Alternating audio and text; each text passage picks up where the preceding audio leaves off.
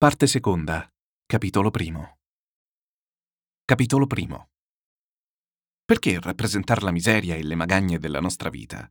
Perché scovar la gente dalla desolata solitudine e dagli angoli più remoti? Non c'è rimedio, l'autore è così fatto, che purtroppo scorgendo in sé magagne e miserie non sa altro ritrarre che le miserie e le magagne che si vede intorno. Ed eccoci da capo piombati in una solitudine, da capo in un paese oscuro e remoto, ma che solitudine e che paese! Come gli spalti di un gigantesco fortilizio munito di torrette e di batterie, monti addossati a monti si stendevano per più di mille verste. Superbamente si ergevano sulle ampie valli, ma tagliati a picco come muraglie di calcare argilloso frastagliate di forre e torrenti, là in poggi rivestiti dalle verdi cime di un bosco ceduo, più lungi nascosti in cupe foreste prodigiosamente sfuggite alla scure. Il fiume, fedele alle sue rive, ora dolcemente si incurvava, ora si torceva in un gomito brusco, ora fuggiva dalle praterie per luccicare più lontano ai raggi del sole. Ora, dopo scomparsi in una selvetta di betulle, di tremole e di ontani, ne emergeva trionfante attraverso ponti, pescaie, mulini, che sembravano corrergli dietro nei suoi ghiribizzosi serpeggiamenti. Laggiù il ripido fianco di un'altura si sprofondava nelle chiome folte di alberi d'ogni clima. L'ineguaglianza del suolo faceva sì che la vegetazione nordica artisticamente si sposasse a quella del mezzogiorno. La quercia, l'abete, il pero selvatico, l'acero, il ciliegio, il pruno spinoso, la caragana, il sorbo, l'edera e il luppolo insieme allacciati si arrampicavano su per l'erta. In alto, sull'estrema vetta, rosseggiavano tra lo smeraldo frondoso i tetti di una casa signorile e più indietro le sommità delle isbe. Della casa emergeva in parte il piano superiore con un balcone dalla ringhiera a gabbia e una grande finestra ogivale. E sopra tutto questo cumulo di tetti e di alberi dominavano le cinque cupole dorate della vecchia chiesa del villaggio, sormontate ciascuna da una croce che delle catene anche dorate tenevano salda, sicché di lontano pareva di veder sospesi in aria un mucchio di zecchini fiammanti. E tutto ciò capovolto, cime, tetti, croci, si rifletteva nel fiume, dove i salici dai ruvidi tronchi contorti, quali sulle rive, quali immersi nell'acqua e incurvati, mescolando rami e fronde alle spongille viscose e alle gialle ninfee galleggianti, sembravano intenti a contemplare quella stupenda rifrazione. Dal basso era assai bello il paesaggio, ma ancor più bello se contemplato dall'alto della casa. Non si poteva affacciarsi a quel balcone e rimanere indifferenti. Ci si sentiva ammozzare nell'infinità dello spazio, di là dai prati, folti di piante e di mulini, verdeggiavano i boschi, oltre i boschi, attraverso l'aria via via meno cristallina, la distesa gialla delle sabbie. E poi altri boschi di una tinta incerta che davano impressione di mare o di nebbia diffusa. E da capo sabbie ancor più pallide ma sempre giallognole. Sul lontano orizzonte le creste dei monti calcarei abbagliavano di bianchezza anche nel maltempo, quasi illuminate da un eterno sole, Spiccavano presso le falde tante macchie scure e fumiganti. Erano villaggi che l'occhio non arrivava a discernere. Solo le cupole dorate e scintillanti annunziavano che quelli erano grossi borghi popolosi. Tutto questo riposava in una calma solenne, che non turbavano nemmeno i pennuti cantori con le loro note affievolite dalla distanza. Insomma, uscendo su quel balcone, dopo una contemplazione di circa due ore, si era costretti ad esclamare Dio, che scena grandiosa! Ma chi era l'abitatore e il proprietario di quella casa simile ad una fortezza inaccessibile? Per giungervi bisognava girare dall'altra parte, dove le querce un po' più rade fraternamente stendevano le braccia al visitatore e lo accompagnavano fino all'ingresso. A destra c'era una fila di capanne, a sinistra la chiesa. Chi era dunque il fortunato proprietario del solitario maniero? Diciamolo subito, era Andrei Tientnietnikov, scapolo 33enne. Ma chi era costui? Che carattere aveva? Uno di costoro, ufficiale dei pompieri a riposo, lo definiva crudamente un animale calzato e vestito. Un generale, che abitava dieci verste lontano, diceva non è sciocco, no, ma ha troppe fisime per capo. Io avrei potuto giovargli, poiché ho delle amicizie alla capitale, specialmente presso... Il generale non diceva mai presso chi. Il commissario del distretto dava alla risposta tutto un altro giro. Domani senz'altro tornerò da lui per certi arretrati. I contadini del posto scrollavano le spalle e non dicevano niente. In sostanza, non si aveva di lui un'opinione molto favorevole. Ad essere imparziali non era cattivo. Era semplicemente un fannullone. Visto che al mondo ce ne sono tanti, perché non essere del bel numero uno? Del resto, poiché vi son tirato per i capelli, eccovi qui una sua giornata, in tutto simile alle altre, dalla quale vedrà chi legge che carattere fosse il suo e come rispondesse la sua vita alle bellezze che lo circondavano. La mattina si svegliava molto tardi e sedutosi sul letto si fregava gli occhi e siccome questi erano piccoli la fregagione durava a lungo senza riuscire ad ingrandirli. Mikai, intanto, il cameriere, ritto dietro la porta con la catinella e la tovaglia, aspettava un'ora, due, andava in cucina, tornava e trovava il padrone sempre occupato a fregare. Alla fine egli scendeva dal letto, si lavava, infilava la veste da camera e veniva in un salottino per bere il tè, il caffè, il cioccolatte, nonché del latte munto di fresco, sorso a sorso, sbriciolando senza pietà il pane e spargendo dappertutto la cenere della pipa. Due ore buone erano dedicate a questo ufficio. Si mesceva poi del tè freddo e con la tazza in mano andava ad una finestra che dava sul cortile, dove ogni giorno si svolgeva la scena seguente. Prima di tutto, Grigori il catiniere muggiva, volgendosi a Perfilievna la massaia. Tu hai il diavolo in corpo, Avresti a tenere posto codesta tua linguaccia di vipera, brutta strega bighellona. Hai voglia di questo, eh? minacciava col pugno la bighellona, donna acre quanto mai, benché ghiotta dell'uva passa, delle conserve e di tutte le leccornie affidate alla sua custodia. Tu già te l'intendi con l'amministratore, sfacciata, ladri tutti e due. Credi tu che il padrone non vi conosca? Il padrone vede e sente tutto, il padrone è qui. Qui? Dove? O che sei cieca, là alla finestra? Infatti il padrone, ritto davanti alla finestra, vedeva e sentiva. Ad accrescere il baccano, un marmocchio strillava perdifiato sotto una correzione manesca della mamma e un cane guaiva per una doccia bollente datagli dal cuoco, il quale se la rideva guardando dalla cucina. Il padrone, muto testimone, non si scrollava. E solo quando lo strepito diveniva intollerabile ed impediva che si potesse attendere ad altro, mandava a dire che non alzassero tanto la voce. Due ore prima di desinare si ritirava nel suo studio per occuparsi seriamente di un'opera che doveva abbracciare l'intera Russia civile, politica, religiosa, filosofica, risolvere i più ardui problemi della sua vita secolare e fissare limpidamente il suo grandioso avvenire. In una parola, un'opera sul gusto di quelle massicce e magniloquenti che si usa oggi. Vero è che la colossale intrapresa era sempre in gestazione. A momenti egli faceva stridere la penna, tracciava linee, frasi, disegni, e poi subito metteva da parte ogni cosa. Prendeva un libro e leggeva, anche durante il pranzo, con la minestra, la salsa, l'arrosto, il dolce, sicché alcune pietanze si raffreddavano e altre erano portate via intatte. Dopo il pranzo, la pipa, il caffè e una partita a scacchi con se stesso. Quello che poi facesse fino all'ora di cena, davvero è difficile dirlo pare che non facesse addirittura niente. E così ammazzava il tempo, solo soletto, il giovane 33enne in veste da camera e senza cravatta.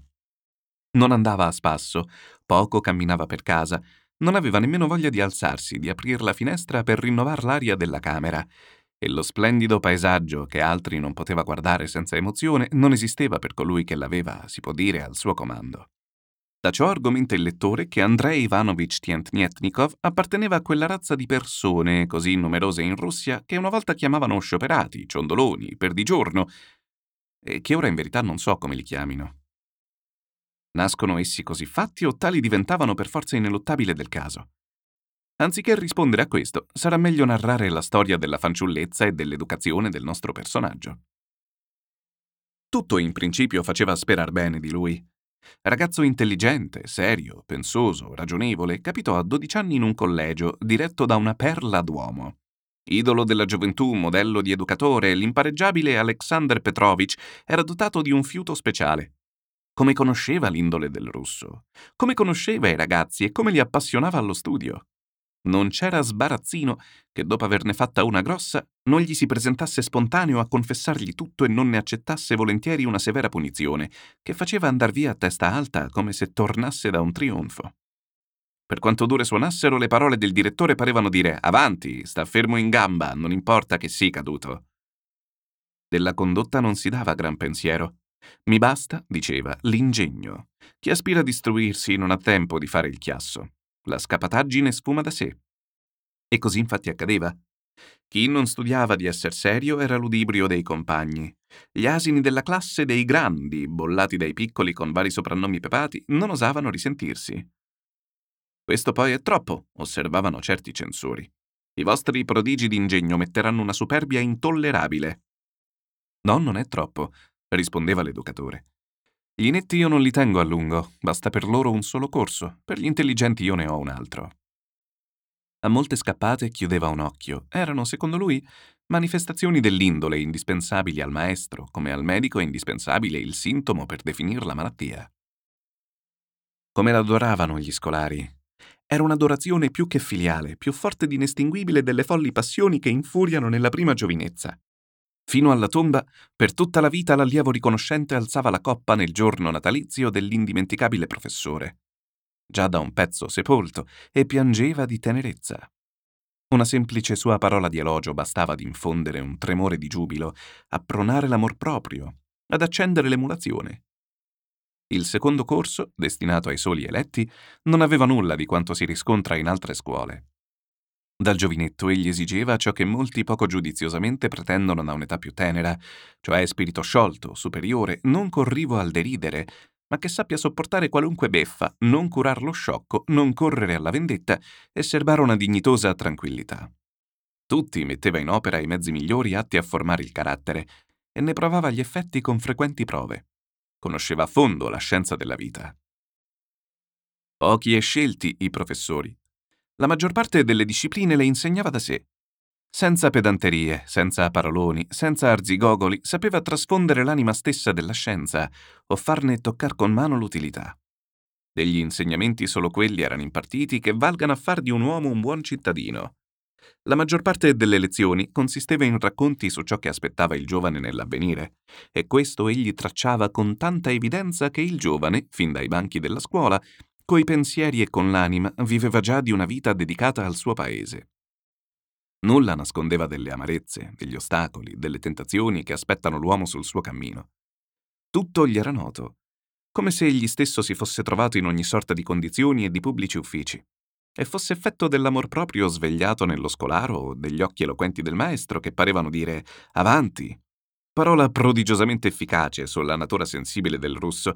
Certo è che il giovane fin da principio non cercava che le difficoltà, gli ostacoli, le occasioni di esercitare la fortezza dell'animo.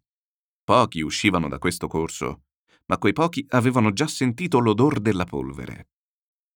Nei più difficili impieghi si mantenevano saldi, mentre che altri, più intelligenti di loro, non reggevano, erano vinti dalla sfiducia, diventavano zimbello e strumento nelle mani dei trafficanti e dei mestatori. Quei primi, invece, confortati dal sano giudizio, dalla conoscenza della vita e dell'uomo, dal ben temprato carattere, acquistavano un enorme ascendente anche sui corrotti. Il cuore ardente del giovanetto batteva con violenza alla sola idea di essere ascritto a codesto corso. Che si poteva dar di meglio per il nostro Tientnietnikov? Ma la sorte gli fu nemica. Ottenne bensì l'ammissione, ma lo straordinario educatore morì improvvisamente. Che colpo fu quello e che perdita. Gli pareva come se... Tutto mutò nella scuola. Al compianto maestro sottentrò un certo Teodor Ivanovich, formalista arrabbiato, il quale nelle libere ricreazioni dei giovani vedeva uno spirito di rivolta. Dichiarò dal primo giorno, quasi a dispetto del predecessore, che per lui l'ingegno e il profitto valevano assai meno della buona condotta. Fatto sta che questa non gli riuscì di ottenerla. Si organizzarono convegni e spassi clandestini. Di giorno l'ordine era perfetto, di notte si scatenava l'inferno. Sul fatto dell'insegnamento non andò meglio. Nuovi metodi, nuovo linguaggio, nuove idee, nuovi maestri, dotti, zelanti, magari pieni di entusiasmo, ma ahimè, la scienza sulle loro labbra sentiva di cadavere. In una parola, tutto andò al diavolo. Si perdette ogni riguardo all'autorità, si rise dei maestri, si appiccicarono al direttore nomignoli comici e spregiativi. Si sviluppò nella scolaresca una scostumatezza tutt'altro che infantile, tanto che si dovettero escludere parecchi fra i più riottosi. In due anni il collegio non si riconosceva più. Andrei Tientnietnikov era di carattere placido.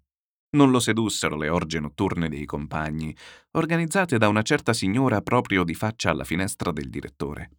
Non il loro empio turpiloquio, cui era pretesto un prete bonaccione un po' oca capitato nella chiesa vicina. Per assonnata che fosse, l'anima sua aveva coscienza della sua origine divina. Non si lasciò sedurre, ma fu vinto da un grande sconforto. L'ambizione gli urgeva dentro, impotente però ad esplicarsi per difetto di un campo d'azione. Meglio sarebbe stato non destarla. Ascoltava i professori che vociavano e si scalmanavano dalla cattedra e si ricordava di colui che senza scaldarsi si faceva intendere. Quanti corsi gli toccò di seguire. Medicina, filosofia, legge, storia universale, e questa in così larghe proporzioni che dopo tre anni di insegnamento il professore aveva appena fatto la prolusione e accennato allo sviluppo di certe città tedesche rette a comune. Ma tutta questa roba gli si accumulava a brandelli nella testa. Capiva, col suo naturale buonsenso, che altro doveva essere il metodo di insegnamento, ma quale non sapeva dire. Memore del passato, si sentiva oppresso da un fastidio intollerabile che non gli dava pace. Ma la gioventù ha un domani, perciò è felice. Più si avvicinava alla fine dei corsi, più forte gli batteva il cuore. Questa qui, diceva fra sé, non è che una preparazione alla vita. Servire il proprio paese, distinguersi, quella sì che è vita.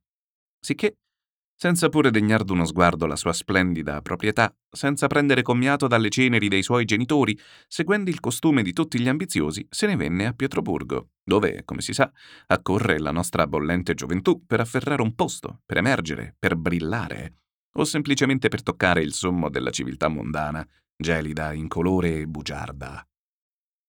Arrivato che fu alla capitale, fece capo ad un suo zio, Onofri Ivanovich, consigliere effettivo di Stato, il quale l'avvertì che tutto stava nell'avere una buona calligrafia. Senza di questa non si diventava né ministro né uomo di governo. A grande stento e mercé le protezioni messe in opera da cotesto zio, riuscì Andrea a spuntarla, ottenendo un posticino in non so che di Castero. Quando fu introdotto in un magnifico salone con pavimento intarsiato e lucide scrivanie di palissandro, come se ivi si accogliessero personaggi di conto per decidere delle sorti dell'impero. Quando vide legioni di bei signori che col capo piegato da una parte facevano stridere le penne, quando lo collocarono davanti ad una scrivania, incaricandolo di copiare un certo foglio scritto, come a farla apposta in caratteri minutissimi. Si trattava di una corrispondenza che durava già da sei mesi a proposito di tre rubli. Una strana impressione lo colse. Gli parve di trovarsi in mezzo ad una scolaresca a completare la somiglianza c'era qualcuno che le giochiava un romanzetto, nascosto fra le carte d'una pratica in corso, e che sogguardava tremando chissà mai apparisse il superiore. Così singolare, così vuoto gli sembrò tutto questo, e tanto meno serio ed interessante degli studi fatti per arrivarvi, che fu preso dalla nostalgia della scuola, rivide la figura di Alexander Petrovich e per poco non si mise a piangere. La sala, i compagni di ufficio, le tavole, tutto gli girò intorno. No, disse poi riavendosi. Per futile che sia il lavoro lo accetto, farò come gli altri. Ma dov'è che non si trovano degli svaghi? Anche a Pietroburgo, a dispetto dell'apparenza cupa e severa della città. Per le vie stride screpolandosi il ghiaccio. Il termometro segna 30 sotto zero, sibila il terribile figlio del nord. Il turbine spazza i marciapiedi, acceca, incipria i baffi, i baveri delle pellicce, i musi delle bestie ma attraverso i fiocchi svolazzanti di neve, lassù ad un quarto piano, splende una finestra. In una simpatica cameretta, alla luce di due modeste candele, mentre gorgoglia e fumiga, il samovar si discorre nell'intima cordialità dell'amicizia. Si legge qualche bella pagina di un ispirato poeta russo, si è commossi e caldi di affetto come forse non accade sotto il cielo del mezzogiorno. Ben presto, Tientnietnikov si abituò al suo ufficio il quale però, non che divenir per lui l'attività principale e lo scopo della vita, come in principio aveva sognato, gli parve più insignificante che mai. Gli servì non di meno a distribuire le ore della giornata e a fargli meglio apprezzare i momenti liberi. Già lo zio pensava che il nipote avrebbe fatto carriera quando questi lo fece di colpo ricredere. Fra gli amici coi quali s'era legato, due ne capitarono, cervelli balzani ed irrequieti, di quelli che non sanno tollerare né l'ingiustizia né quella che ne ha solo l'apparenza. Questi, in teoria, avventati e disordinati nella pratica, protendendo una tolleranza che negavano ad altri, essi esercitarono su lui una forte influenza coi discorsi infiammati e col nobile loro sdegno contro la corruzione sociale. Gli irritarono i nervi, ne accesero lo spirito di rivolta e fecero sì che egli notasse molte di quelle piccolezze che sulle prime gli erano sfuggite. Il primo a cadergli in disgrazia fu un tal Fyodor Fyodorovich Lienizin, caposezione nel salone anzidetto. Gli scoprì un sacco di difetti. Lo trovò tutto miele e salamelecchi coi superiori e tutto fiele coi subordinati. Osservò che, secondo il costume della gente volgare, prendeva a malvolere quanti non venivano a fargli omaggio nei giorni di festa o non si iscrivevano almeno in portineria. A poco a poco l'antipatia si mutò in vera e propria avversione. Uno spirito maligno lo spinse a cogliere la prima occasione per fare a codesto superiore un atto poco rispettoso. Gli rispose un giorno così sgarbatamente che la direzione gli impose di far le sue scuse o di dimettersi. Egli scelse questo secondo partito. Lo zio corse da lui, spaventato. Per amor di Dio, che hai fatto? Lasciare una carriera così ben iniziata sol perché ti è toccato un superiore che non ti va a genio? E via, caro. A guardare a questi nezzi e nessuno più resterebbe in carica. Metti giudizio, fa tacer la superbia, va e spiegati con lui. No, zio, no, rispose il nipote. Non si tratta di questo. Sarei prontissimo a fare le mie scuse. So di avere torto, egli è il superiore, e non dovevo rispondergli a quel modo. Date retta, vi spiegherò meglio come sta la cosa. Io ho un altro ufficio che mi attende, ho 300 contadini, una proprietà che va a rotoli, un amministratore assolutamente inetto, lo Stato non ci rimette granché se un altro invece mia sgobberà a copiare dei fogliacci, ma perderà una bella entrata se 300 contadini non pagano le tasse.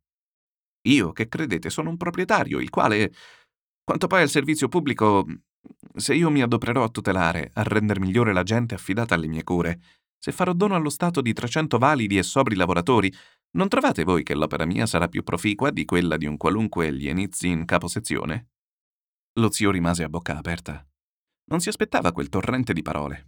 Dopo pensatoci un poco, cercò alla meglio di dissuaderlo. Ad ogni modo, come mai? Andarti a inselvatichire in fondo ad un villaggio? Che specie di società ci può essere fra... Qui almeno ti imbatti ad ogni poco in un generale, in un principe, in un industriale.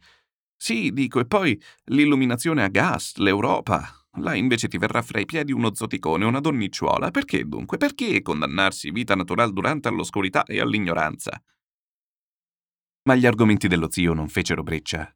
Il nipote vedeva già nelle campagne un libero asilo, una fonte inesausta di pensieri e di sogni, un campo di utile operosità. Senza perder tempo, si procacciò i più recenti trattati di agricoltura. Due settimane dopo si trovava già sulle terre dove aveva passato i primi anni, non lontano da quel posto incantevole che colmava di maraviglia ogni visitatore. Un nuovo sentimento si impadronì di lui. Gli si affollarono nell'anima le vergini impressioni da gran tempo sopite. Molti posti aveva dimenticato ed ammirava ora i più bei punti di vista come se li vedesse per la prima volta. Ed ecco d'improvviso il cuore gli diò un balzo. Quando vide la strada stringersi in sentiero e perdersi nel folto di un bosco, quando vide sopra e sotto di sé delle querce secolari di cui tre uomini non avrebbero abbracciato il tronco, miste ad abeti, olmi, platani, pioppi, la strada correva per le praterie popolate di tremule, di vigne, di giovani e vecchi salici, serpeggiava più oltre fra una catena di alture e per via di ponti attraversava in due parti lo stesso fiume, lasciando ora diritta ora manca. E quando alla domanda a chi appartengono quelle colline e quelle praterie irrigate, gli rispondevano Atni Antnietnikov, quando poi la strada si inerpicava su per un monte e passava sull'altipiano, da un lato lungo campi non falciati di biade, miglio, fieno, avena, e dall'altro costeggiando tutti i posti che aveva percorso, e quando a mano a mano dileguandosi entrava sotto l'ombra di larghi alberi frondosi sparsi sopra un ampio tappeto di verde, quando balenavano di lontano le umili capanne e i tetti rossi della casa signorile e scintillavano le cupole d'oro della chiesa, quando il cuore gli sussurrava senza bisogno di domanda che posto era quello, allora le impressioni accumulatesi erompevano in una dolorosa confessione. E non sono stato io uno sciocco fino ad oggi. La sorte mi volle padrone di un paradiso terrestre e io mi divertivo a scarabocchiare. Dopo aver letto, studiato, raccolto cognizioni per diffondere il bene tra i miei dipendenti, per il miglioramento di tutta la regione, per compiere gli svariati doveri di un proprietario che viene ad essere nel tempo stesso e giudice, ordinatore e custode della sua terra, affidare un tanto tesoro alle mani di un incapace e occuparsi di affari in mezza gente nuova, preferire ad una seria operosità l'amministrazione cartacea di lontane province, dove non misi mai il piede e dove non poteva fare che un sacco di spropositi. Intanto un altro spettacolo lo aspettava. Saputo dell'arrivo del padrone, i contadini si raccolsero presso la scala e ad un tratto egli si vide circondato da una folla di cuffie, berrettone, fazzoletti, giacche, cacciatori, farsettoni, lunghe barbe pittoresche quando echeggiò il saluto Provvidenza nostra gli sovvenne.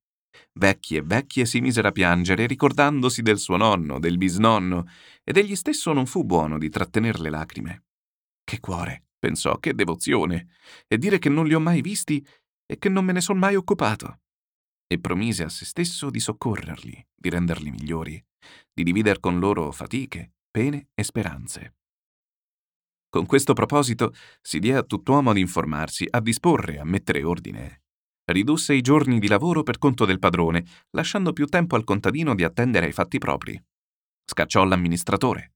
Guardò da sé ogni minima cosa, girò per i campi, visitò i granai, l'ovile, i mulini, la baia, assistette al carico delle barcacce e delle zattere. Gli svogliati, gli infingardi si grattavano la nuca. Ma il villano è sottile e capì subito che il padrone metteva troppa carne al fuoco né sapeva da che parte rifarsi. Parlava pulito, ma non l'imboccava. L'effetto fu questo, che padrone o contadino non si intesero, piuttosto, cercando di accordarsi, non riuscivano ad emettere la stessa nota. Triantnietnikov notò che la terra sua non prosperava come quella dei coloni. Si seminava prima del tempo, ma i germogli venivano con ritardo. Eppure sembrava che lavorassero bene. Egli stesso sorvegliava, anzi, in premio del lavoro zelante ordinava perfino una distribuzione di vodka.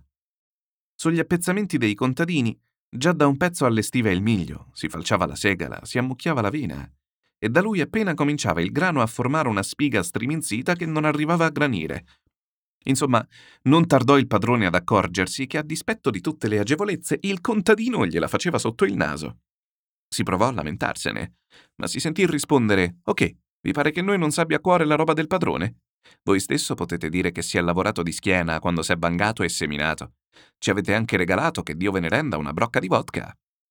Che si poteva opporre a questo? Ma come si spiega allora che tutto va di traverso? domandava il padrone. E chi lo sa? Il verme si vede avrà roso le barbe. E poi che caldura maledetta, non si è avuta una goccia d'acqua. Ma il padrone vedeva purtroppo che dai contadini il verme non rodeva le barbe e la pioggia, quasi agisse a dispetto, si riversava tutta sul loro seminato, negando il più misero spruzzo alle terre dalle quali si aspettava il maggior raccolto. Assai più difficile gli fu intendersi con le donne.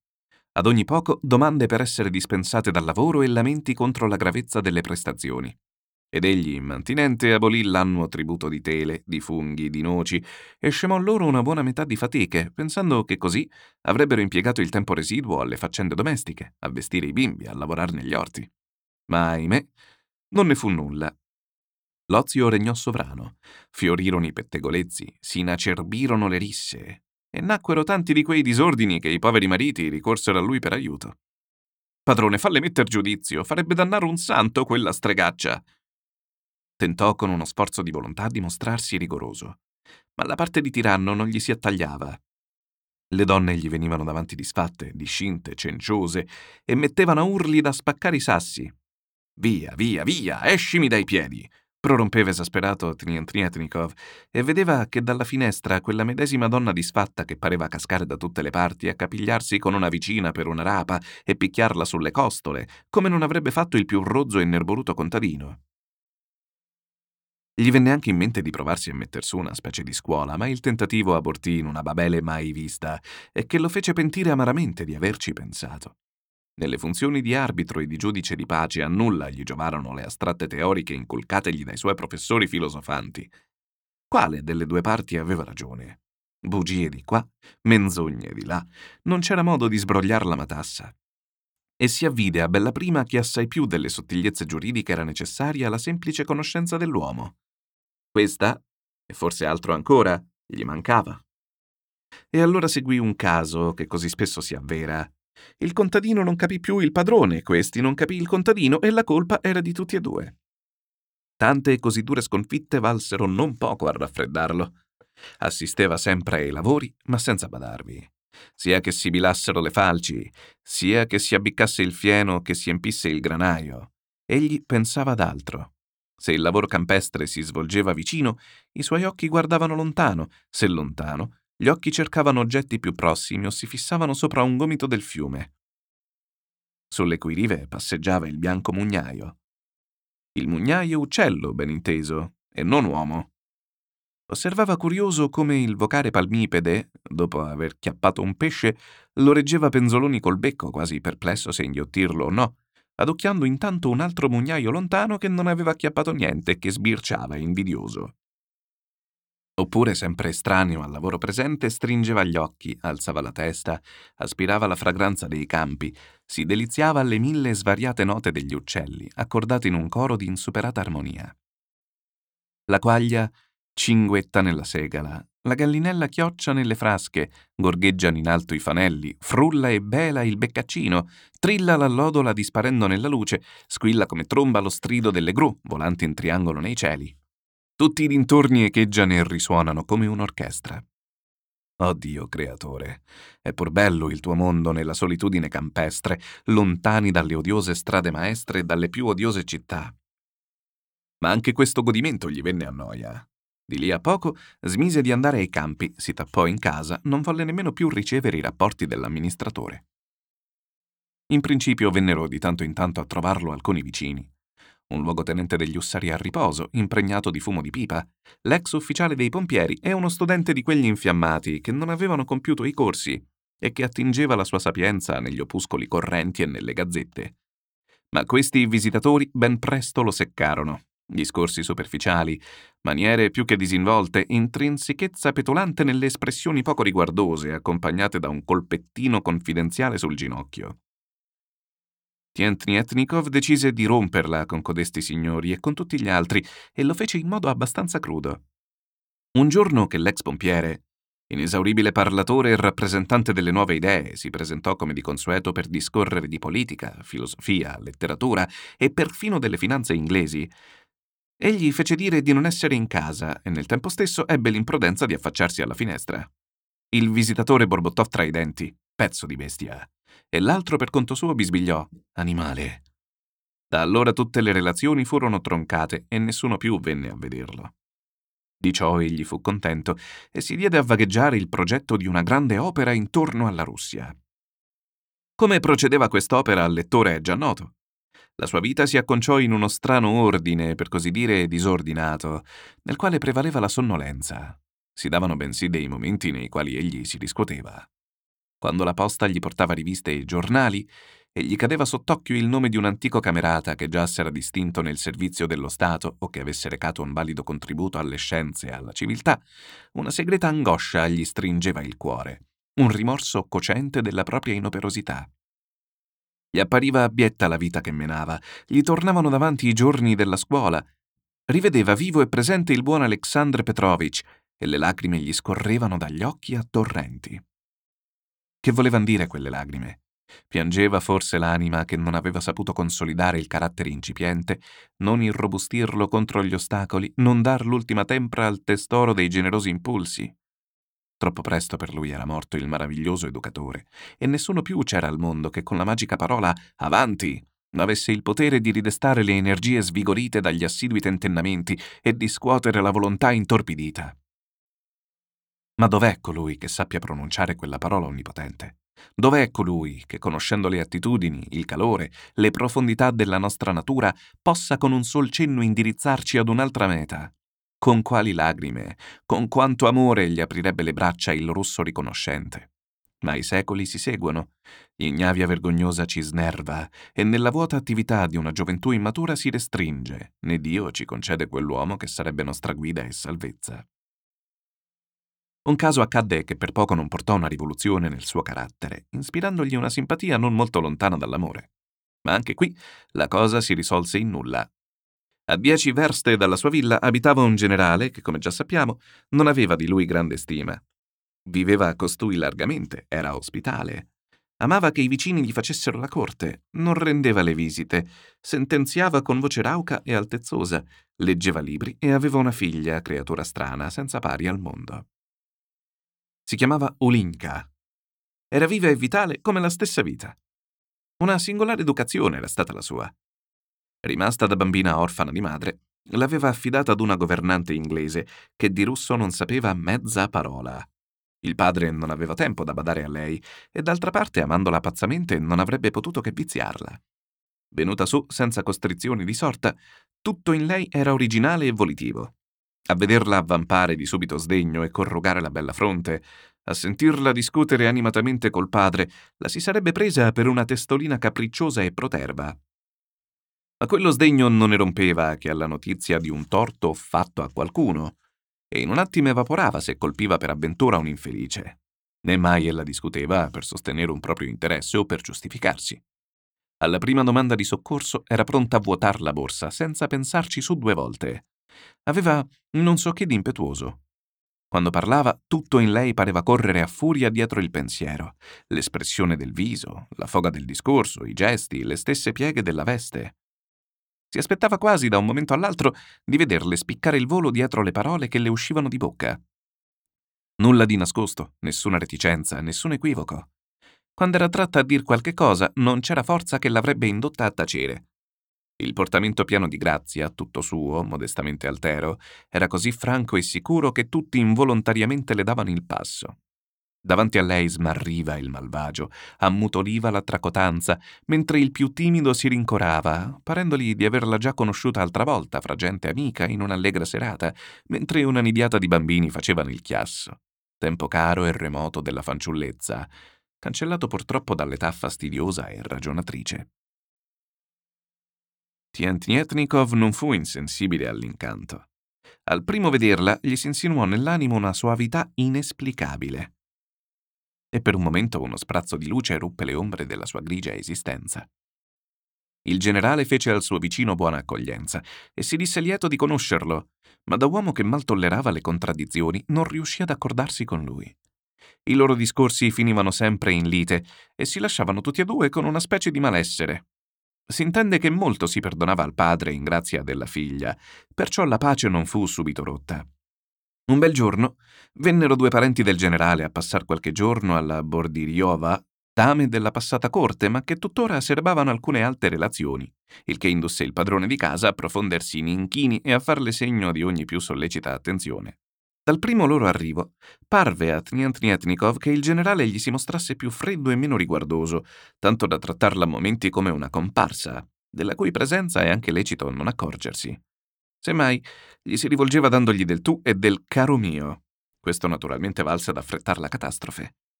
Facendosi forza e stringendo i denti, rosso in viso dal sangue che gli ribolliva dentro, Tniantnietnikov ebbe non di meno la presenza di spirito di dire con l'usata affabilità vi ringrazio, generale, delle vostre simpatie. Dandomi del tu, voi mi invitate ad una più intima amicizia, costringendo anche me a dar del tu a voi. Ma la differenza degli anni mi vieta purtroppo il piacere di questa familiarità. Il generale si turbò e balbettò confusamente che il tu non era stato adoperato in quel senso, che l'età ha pure i suoi diritti e che... Forse avrebbe voluto mettere avanti il proprio grado, ma non osò. Si capisce che da quel giorno le relazioni furono rotte e l'amore soffocato in germe. La luce balenata in un istante si spense e il crepuscolo che lo seguì fu di tanto in tanto più fosco. Tornò alla vita di prima, vuota, oziosa, assonnata. Tornarono il disordine e il sudiciume a regnare in casa. La granata con la spazzatura raccolta rimaneva per intere giornate in mezzo alla camera in salotto dei calzoni erano gettati sopra un canapè e delle unte bretelle penzolavano da una mensola elegante. I servi non si curarono più del padrone e poco mancava che le galline stesse non lo beccassero. Presa in mano la penna, egli se ne stava ore ed ore a disegnare cassette, carri, pagliai. Pure a momenti, senza avvedersene, gli veniva fatto di tracciare una testolina dai lineamenti delicati, con una ciocca di capelli rialzata sulla fronte, degli occhi pieni di fuoco, ed egli stupiva di vedersi davanti l'immagine di colei che nessun artista al mondo avrebbe saputo ritrarre. Allora una più cupa tristezza lo invadeva, una desolata certezza che è vano cercare la felicità sulla terra, una noia rassegnata che gli suggellava addirittura le labbra. Tale era l'umore di Andrei Ivanovich Tientnietnikov. Una mattina che secondo l'usato se ne stava a sedere accanto alla finestra e stupiva di non essere assordato dalle voci rose di Grigori e di Perfilievna, ebbe a notare nel cortile un viavà insolito ed affaccendato. Uno sguattero e una lavapiatti, rincorrendosi, spalancarono il portone e sotto questo apparvero tre cavalli, tali e quali si disegnano sugli archi trionfali, un muso a destra, uno a sinistra, un terzo nel mezzo. In alto, a cassetta, un cocchiere ed un lacchè in largo cappotto stretto alla cintura da un fazzoletto da naso. Alle loro spalle, un signore in berretto e mantello, con al collo una sciarpa multicolore. Quando l'equipaggio si fu fermato davanti alla scala, si vide che era un carrozzino a molle. Il passeggero, uomo di aspetto più che piacente, saltò a terra con una sveltezza poco meno che militare. Tientnietnikov si turbò, prendendolo di primo acchito per un agente governativo. Bisogna sapere che in gioventù egli s'era trovato impigliato in una stupida briga. Due ussari semifilosofi, divoratori di ogni sorta di opuscoli, insieme con un esteta che aveva piantato a mezzo i corsi e con un giocatore ridotto al verde, avevano escogitato una certa società filantropica sotto la presidente e il patronato di un vecchio ciurmadore e massone, anch'esso giocatore, ma grande e facile parolaio. La società fu costituita con la finalità grandiosa di assicurare il benessere dell'intero genere umano, dalle rive del Tamigi al Kamchatka. Molti fondi ci volevano e se ne raccolsero in larga misura dai soci più facoltosi. Dove andassero a finire quei danari era noto soltanto al presidente patrono. A far parte della società, Tiantrietnikov era stato attirato da due amici appartenenti alla classe dei malcontenti, bravi ragazzi in fondo, ma che, per dato e fatto dei frequenti brindisi alla scienza, alla civiltà e alla futura prosperità del genere umano, erano diventati dei beoni da tre cotte. Tiantrietnikov, vista la mala parata, se ne tirò fuori ma la società era intanto intricata in una rete di operazioni losche, anziché no, tanto da costringere la polizia a metterci lo zampino. Perciò si capisce che pure uscendone e troncando con esso ogni legame, Triantniatnikov non potesse sentirsi completamente al sicuro e guardasse ora con una certa apprensione all'inatteso arrivo del forestiero se non che l'apprensione subito si dileguò quando questi, venutogli davanti, con la grazia più squisita, curvò la testa un po' di traverso e in brevi e chiari accenti spiegò che da un pezzo viaggiava per la Russia sia per suoi affari sia per desiderio di istruirsi, che l'impero Oltre alla varietà delle terre e dei climi, oltre alla molteplicità delle industrie, abbondava di cose notevolissime, che la pittoresca veduta di quel villaggio l'aveva rapito, ma che nonostante non avrebbe osato recar disturbo con la sua visita, se a motivo dello sciogliersi delle nevi e delle pessime strade non fosse avvenuto un guasto alla vettura, che lo costringeva a ricorrere all'opera del carrozziere, e che finalmente, anche senza quel guasto malaugurato, egli non avrebbe saputo privarsi del piacere di attestargli personalmente la propria considerazione. Terminato il discorso, il forestiero amabilmente si inchinò, strisciando un piede calzato d'un'elegante scarpa verniciata con bottoni di madreperla, e benché pienotto di corpo, fece due o tre saltelli indietro con la leggerezza di una palla elastica. Andrei Tniantrietnikov, rassicuratosi, pensò di trovarsi alla presenza di uno scienziato che viaggiasse per far raccolta di piante o di oggetti di scavo. Immediatamente si disse pronto a rendergli servigio. Gli offerse i suoi fabbri e carrozzieri. Lo pregò di considerarsi come a casa propria. Lo fece sedere in un soffice seggiolone e si dispose a raccogliere dalla sua bocca le più interessanti nozioni in materia di scienze naturali o di archeologia. Vana attesa, L'ospite non trascese la cerchia del mondo morale e personale. Paragonò la propria vita ad una nave in balia dei venti e dei flutti. Ricordò di aver dovuto mutare assai spesso di stato, di aver molto sofferto per amor della giustizia, di essersi trovato più volte in pericolo di vita per opera di implacabili nemici, e molte altre cose aggiunse che lo dimostravano uomo fattivo e sperimentato. Alla chiusa del discorso cavò di tasca una pezzuola di batista e con tanto fragore si soffiò il naso che Tniantriatikov non aveva mai udito uno più terribile.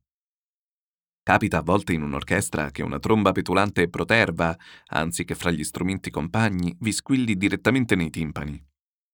Un suono più o meno simile desta ora gli echi riposti delle sale assonnate, e fu immediatamente seguito da una fragranza di acqua di colonia invisibilmente diffusa dal rapido sventolio della pezzuola che ne era impregnata.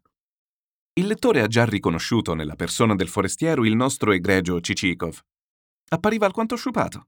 Il tempo si vede non gli era passato senza ansie e burrasche. Lo stesso soprabito portava non dubbie tracce delle durate traversie, e il calesse, il cocchiere, il servo, i cavalli, i finimenti erano in certo qual modo appannati e consunti. Forse, e senza forse, anche le finanze non si trovavano in condizione invidiabile ma l'espressione del viso, le maniere compite, la compostezza delle movenze erano sempre quelle, seppure non raffinate. Più scorrevole la loquela, più ricercate le frasi, più insinuanti le cortesie, più disinvolti i gesti, più aggraziato l'accavallarsi delle gambe nell'adagiarsi in poltrona, più candidi della neve il colletto e il petto della camicia. Il soprabito, per quanto avesse lasciato orora la strada maestra, non era buttato d'un sol granello di polvere e avrebbe fatto buona figura anche ad un pranzo di gala. Le guance e il mento di una mirabile levigatezza, sicché solo un cieco poteva non ammirarne la graziosa e lucida rotondità. In un batter d'occhio la casa mutò aspetto. Il quartiere destinato a Cicikov, fino allora rimasto al buio con le finestre sbarrate, fu inondato d'aria e di luce. Tutto fu ordinato e messo a posto.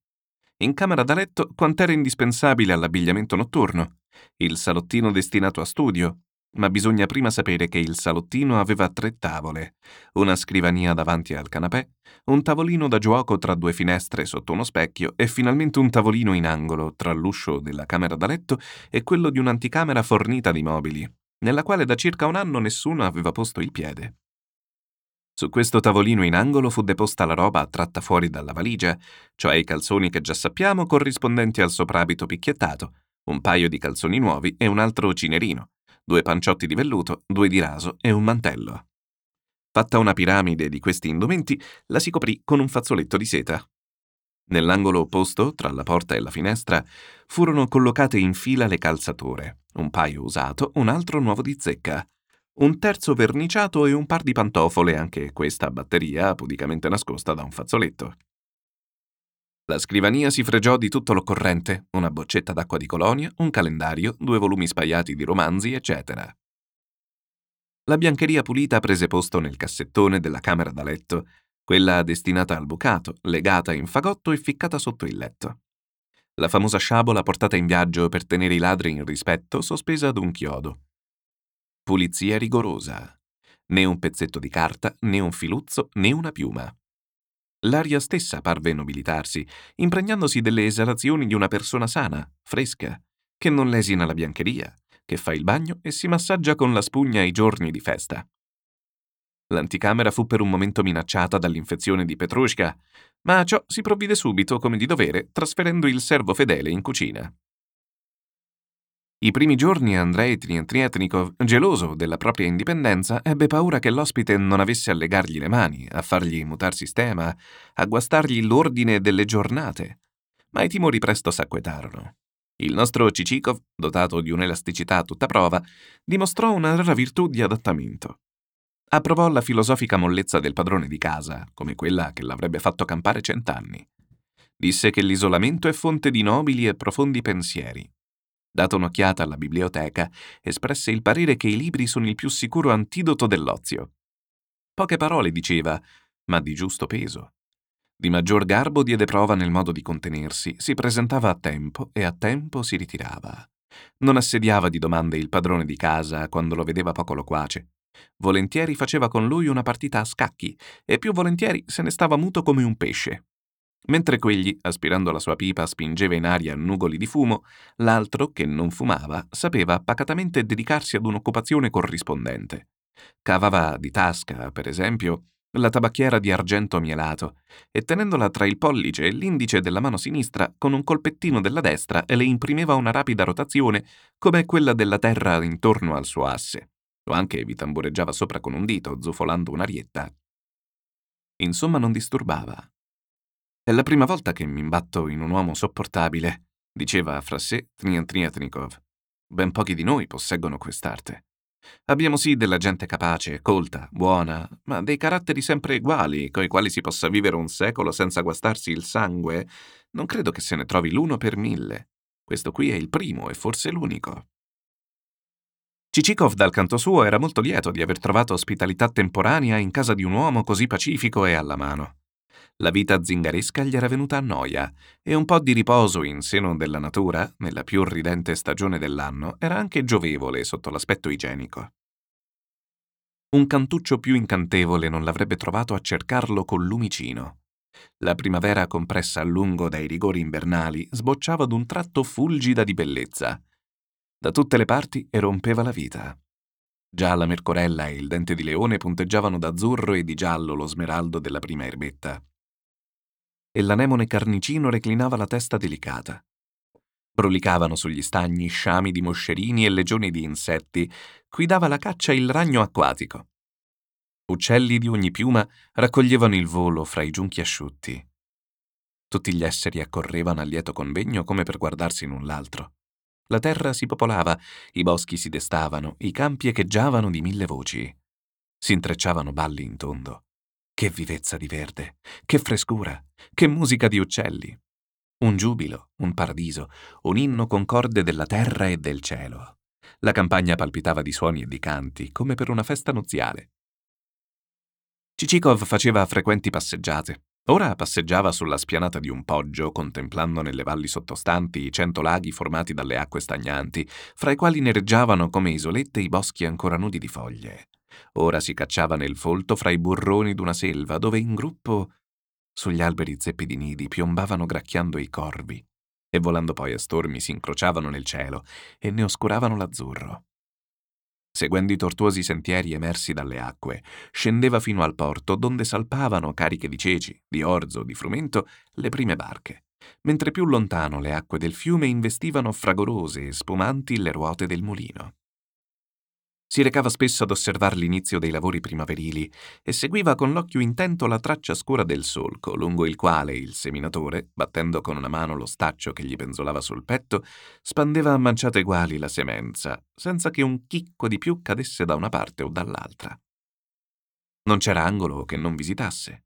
Discorreva alla buona col fattore, col villano, col mugnaio, prendeva notizia di ogni cosa, del come, del perché, del quanto, dei prezzi del grano, della resta della molitura, del nome di ciascun lavoratore, e che parenti fossero i suoi, e dove avesse comprato la vacca, e che specie di ghiande desse al maiale.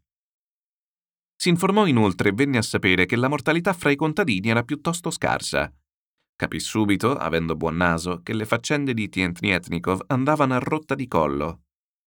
Dappertutto trascuratezza, poca vigilanza, ruberie, stravizi, che bestia però questo Tientnietnikov, pensò. Far deperire una proprietà che potrebbe fruttare fino a 50.000 rubli all'anno. Più di una volta, durante queste passeggiate, gli passò per la mente di diventar lui stesso, non subito, ben inteso, ma col tempo, quando avesse colorito il suo disegno e disponesse dei mezzi occorrenti, di diventar lui stesso pacifico proprietario di un terreno come quello.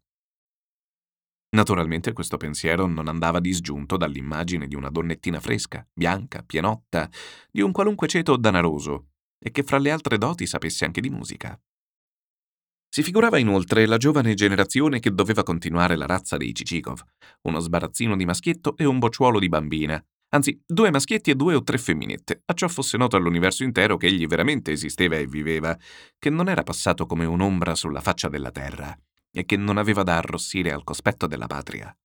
In verità, anche un avanzamento di grado non sarebbe stato superfluo. Esser promosso, per esempio, a consigliere di Stato, titolo decoroso e tenuto in conto. E che idee non pullulano durante una passeggiata solitaria nella testa di un uomo, facendogli dimenticare il presente, stuzzicando, pungendo, irritando la fantasia e cullandolo nella volontà d'un sogno che egli stesso è sicuro di non veder mai avverato non meno che al padrone andava genio ai servi quel soggiorno di pace. Vi si adattarono subito. Petrushka non tardò ad intendersela con Grigori il dispensiere, benché sulle prime tutti e due si dessero delle arie e si adocchiassero quasi in cagnesco. Petrushka voleva sbalordire Grigori, atteggiandosi a gran viaggiatore. Grigori gli tappò la bocca subito, scaraventandogli Pietroburgo dove Petrushka non era mai stato. Questi non di meno tentò di riscattarsi, citando la distanza enorme dei paesi visitati. Ma Grigori, botta in risposta, gli nominò una regione irreperibile su qualsi fosse carta geografica e lontana più di 30.000 verste, sicché il povero Petrushka rimase di stucco e provocò le più grasse risate della servitù di ambo i sessi. Il dissidio si compone non di meno nella più sviscerata amicizia. In capo al villaggio lo zio Lisi Pimen, testa pelata, teneva un'osteria all'insegna della bella Akulka. Qui i due amici spesero insieme tutte le ore del giorno e divennero, come si suol dire, le colonne dello stabilimento. Quanto a Selifan, un'altra esca lo attirava. Non passava sera che qua o là per la campagna non si mettessero su ballonzoli e gare di canzoni. Delle ragazzotte sode che parevano fatte al torno, come di rado se ne trovano ora nei grandi villaggi, lo facevano rimanere per parecchie ore balordo e a bocca aperta. Non si poteva dire quale fosse la più belloccia. Tutte avevano collo e petto di un biancore abbagliante, occhi languidi e ladri, trecce fino alla cintola e un andamento flessuoso sulla curva ardita dei fianchi. Quando gli toccava di battere, tenendone per mano una per parte, o di avanzarsi loro incontro con gli altri giovanotti, o di vedersele venire di fronte in una catena, ridendo e intonando la canzone Dov'è lo sposo? Dove? Quando il ritornello si spandeva tutto intorno e tornava ripercosso dall'altra sponda del fiume, egli non sapeva più in che mondo si trovasse. Dormendo o sveglio, di mattina, di sera, sempre gli pareva di stringer quelle morbide mani di latte e girare in tondo col corpo, con l'anima e specialmente con la testa. Graditissima infine era quella villeggiatura ai cavalli di Cicikov. Vi si trascorreva la più riposata vita che mai bestia possa sognare. Avena di prima qualità, scuderie più che comode, ogni cavallo aveva la sua posta, benché circoscritta dai battifianchi e da un tavolato, ma dagli spacchi del tramezzo si riusciva a vedere i compagni. Sicché quando a qualcuno, anche dei più lontani, veniva voglia di nitrire, si poteva immediatamente rispondergli. Insomma, tutti si acconciarono come a casa propria. Quanto alla faccenda sostanziale, cioè alle anime morte, Cicikov era divenuto molto cauto e prudente, anche ad aver da fare col più perfetto babeo. Ma Tniatnietnikov, per bestia che fosse, scartabellava libri, filosofava, cercava il come e il perché di ogni cosa. No, pensava Cicikov, bisognerà girar la posizione e pigliarlo per suo verso. Chiacchierando con la gente di casa, apporò che tempo addietro il padrone andava spesso e volentieri da un certo generale, che questo generale aveva una figlia, che la signorina e il giovane parevano fare il paio, ma che di botto non si sapeva perché s'erano guastati. Notò poi da sé che Tientnietnikov con la matita o con la penna disegnava sempre delle testoline di donna che si somigliavano straordinariamente. Una sera, dopo desinare, facendo come al solito girar la tabacchiera intorno al suo asse, uscì a dire ad un tratto Voi, amico mio, avete tutto, eppure una cosa vi manca. Che cosa? domandò quegli, lentamente mettendo dalle labbra una spirale di fumo. Un'amica, una compagna della vita, insinuò Cicikov. Tiantiatnikov non fiatò e il discorso non ebbe seguito. Cicikov non si diede per vinto e prima di andare a cena, discorrendo del più e del meno, si lasciò scappar di bocca, con aria indifferente, Davvero, davvero, caro amico mio, io dico che il matrimonio vi calzerebbe come un guanto. Nessuna risposta. Era chiaro che l'argomento non piaceva affatto a Tietnikov. Ma Cicikov non si arrese Volle tentare un terzo assalto e, scegliendo l'ora confidenziale del dopocena, tornò a battere il chiodo. Eppure, quanto più volto e rivolto alla vostra situazione, tanto più mi convinco che solo il matrimonio vi salverebbe dal pericolo di cadere in ipocondria. Sia che le parole fossero questa volta più persuasive, sia una speciale disposizione di spirito, certo è che Tientnietnikov trasse un sospiro e, sempre fumando, rispose: In ogni cosa ci vuol fortuna, amico mio. E qui in un accesso di espansione narrò per filo e per segno la storia della conoscenza e della rottura col generale. Udendo che il gran motivo del dissidio era stato il semplice monosillabo tu, Cicikov sbarrò tanto d'occhi in viso del suo interlocutore, non sapendo decidere se avesse da fare con un idiota o con un pazzo spacciato. Per amor di Dio! esclamò, prendendogli ambo le mani. Ma dov'è l'insulto? Ma che c'è di offensivo nella parola tu? Nella parola no, ne convengo, ma è il tono, capite? Il senso riposto. Tu significa né più né meno, tieni bene a mente che tu sei un uomo da nulla, se io ti ricevo, gli è che non trovo di meglio. Ma se arriva qui una qualunque principessa, stai a posto e come si conviene, ecco che significa quel tu. Così dicendo, il mansueto Tientnietnikov aveva gli occhi accesi e la voce tremante. Ebbene, dato e non concesso che il senso sia per l'appunto come a voi pare, e che perciò? Come? Voi vorreste che io seguitassi a frequentar la sua casa dopo una simile sgarberia? Ma che sgarberia, fatemi il piacere. Io parola d'onore non ce la so vedere. No? No? È un certo fare comune a quanti rivestano quella carica. Non c'è un generale che non dia del tuo a dritta e a rovescio. E perché poi ad un uomo di merito, ad una persona di riguardo, non dovrebbe essere consentita una simile libertà? Questa è un'altra questione. Se si trattasse di un vecchio o di un pover'uomo, senza sicomera, senza superbia, allora sì, gli permetterei il tuo ed anzi lo accetterei con rispetto.